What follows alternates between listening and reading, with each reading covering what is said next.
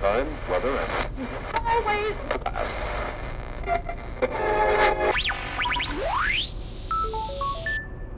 Incoming broadcast from Desert Skies Astral Plane Fuel and Service Station. Desert Skies FM. Greetings, traveler. It's the attendant of Desert Skies here with the mechanic. Yo. Thanks for tuning in and giving us the opportunity to join you on this journey across the celestial spheres. It's an honor to accompany you as you make your way to the next life, even if it's just through your Buick Skylark sound system. We hope you enjoyed your visit to Desert Skies as much as we enjoyed having you. Sam, if you're out there, I just want to take a moment to apologize for making light of your embarrassing childhood memory. You're right. There's no reason to think that you ripping a hole in the pants of your Halloween costume while climbing the rope in gym class was funny. Dangling up there, your Spider Man underwear peeking out from under the spandex, all, all those other kids laughing at you. I don't think you're making things better, Mac. I'm a sick man, Tindy. I need help. Sorry, Mac. The only help I can offer is the following safety tip. Safe. Travel tips for travelers on the astral plane. Follow the signs. Consult your map. Do not, under any circumstances, wander away from the highway without being certain of where you are. The astral plane is largely unmapped. There are endless roads, thousands, maybe millions of paths that remain uncharted, and if followed, could cause you to become lost. If you lose your way to the next life, you may never find it again.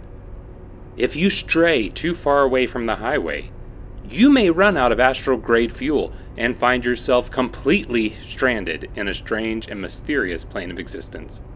Not trying to scare anyone. The journey truly is safe if you always, always, always follow the map. Otherwise, who knows? You may find yourself trapped in a bewildering eternity, completely separated from other conscious beings, destined to wander and wander until you succumb to the dread of absolute uncertainty. Absolutely ominous, Tindy. It's possibly the most important safety tip of them all, Mac. Follow the map. Now that Tindy has stressed you out to the point where your tummy hurts, it's time to bring you back up a notch with a segment I like to call Rest Your Weary Soul. Rest your weary soul. Normally, I tend to go a little on the sad side during the segment. People have pointed that out to me, namely Tandy, Shirley, and Cash. But not today. One of the best ways we can rest our souls is to give them a little cradle of joy to nestle themselves in. And where do we find this joy, traveler? In a little something called delight. Delight. You know what it is. You found it all the time on the physical plane. Especially, though, when you were young. You'd watch a movie back then and you'd just delight in its humor, or its climactic fight scenes, or its gentle love story. You didn't think about whether it was the best movie or if it totally made sense. You just enjoyed it. You delighted in biting into a candied apple on Halloween. And you didn't think about the fact that it had too much sugar, or that hidden under its delicious shell was a disgusting apple. These thoughts never occurred to you. You just enjoyed the treat for what it was. But at some point, you stopped delighting. Somebody made fun of a thing you liked, they said your music was lame, or your favorite movie was derided by critics, or that your Spider Man underwear was a middle school no no, or even worse, maybe a grown up said you were too old to delight in this or delight in that. Listen, traveler, they were wrong. They only said that because someone at some point said that to them. You may be dead now, but it's never too late to learn how to delight. Try it. Roll down your window, traveler. Unless you're on the Martian sphere. Is your window rolled down? Great. Now, stick your hand out that window. I promise this is no trick. Is it out? Sweet. Here we go. Flatten out the hand and let it ride the current of the wind. That's fun, ain't it? In fact, maybe it's even a little delightful. You probably haven't done that since you were a kid. But hopefully you see now. You don't have to be a kid to enjoy riding a hand airplane through the winds of the astral plane. Look for these delights, traveler. They are everywhere. And I hope that in this practice, you found some rest for your weary soul. We should see if Weiwei will take us for a ride later.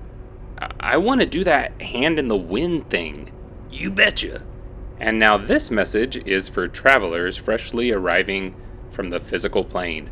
You're probably asking yourself, why am I suddenly driving a Buick Skylark through the desert?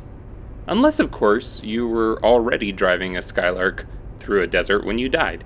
Then, never mind. Just look for the Desert Skies neon sign. It's the only gas station around and not hard to miss. It's also the only place to find all your road trip favorites. Are you the type who likes a hot dog with everything?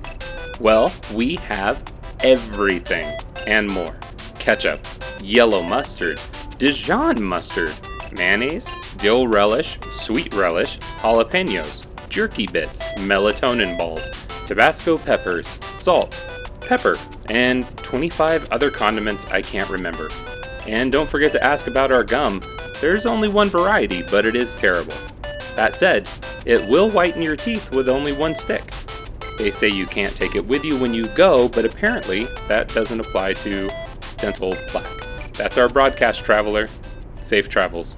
If you'd like to learn more about desert skies, just visit a communication station along the Astral Highway. From there, go to desertskiespodcast.com, where you can sign our guest book, learn more about the astral plane, or access transcripts of previous broadcasts. Also, be sure to subscribe to our primary podcast transmission, simply called Desert Skies, available everywhere you listen. Now, back to your regular programming.